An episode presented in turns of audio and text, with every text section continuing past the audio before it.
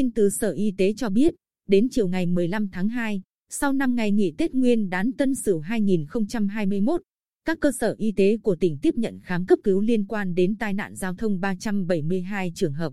Trong đó tử vong trước viện 3 trường hợp, tử vong nội viện 3 trường hợp, giảm nhiều so cùng kỳ 2020.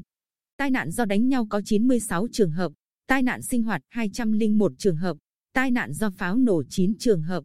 Ngoài tai nạn, các cơ sở y tế đã tiếp nhận khám chữa bệnh cho 4.350 trường hợp.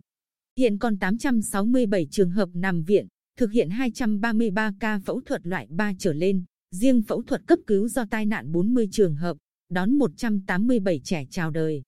Ngoài công tác khám chữa bệnh, ngành y tế tăng cường công tác phòng chống dịch bệnh, đặc biệt là đại dịch COVID-19 và các dịch bệnh có nguy cơ bùng phát trong mùa đông xuân. Đáng chú ý, thực hiện chỉ đạo của Ủy ban Nhân dân tỉnh và căn cứ các yếu tố dịch tễ liên quan tình hình dịch COVID-19 trên toàn quốc của một số trường hợp người dân cư trú trên địa bàn tỉnh. Các gia đình có con nhỏ dưới 15 tuổi và một số trường hợp đặc biệt đang thực hiện cách ly y tế tập trung để tạo điều kiện cho người dân trong dịp Tết Nguyên đán. Sở Y tế tiến hành điều chỉnh thời gian cách ly y tế tập trung, thực hiện lấy mẫu xét nghiệm sớm.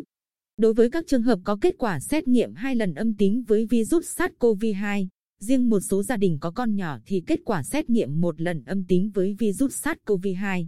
Trung tâm y tế tại địa phương thực hiện lấy mẫu lần hai tại nhà, được chuyển về địa phương thực hiện cách ly y tế tại nhà, nơi lưu trú, hướng dẫn người dân thực hiện nghiêm việc cách ly y tế tại nhà. Nơi lưu trú đảm bảo tuân thủ thời gian cách ly đủ 14 ngày theo quy định.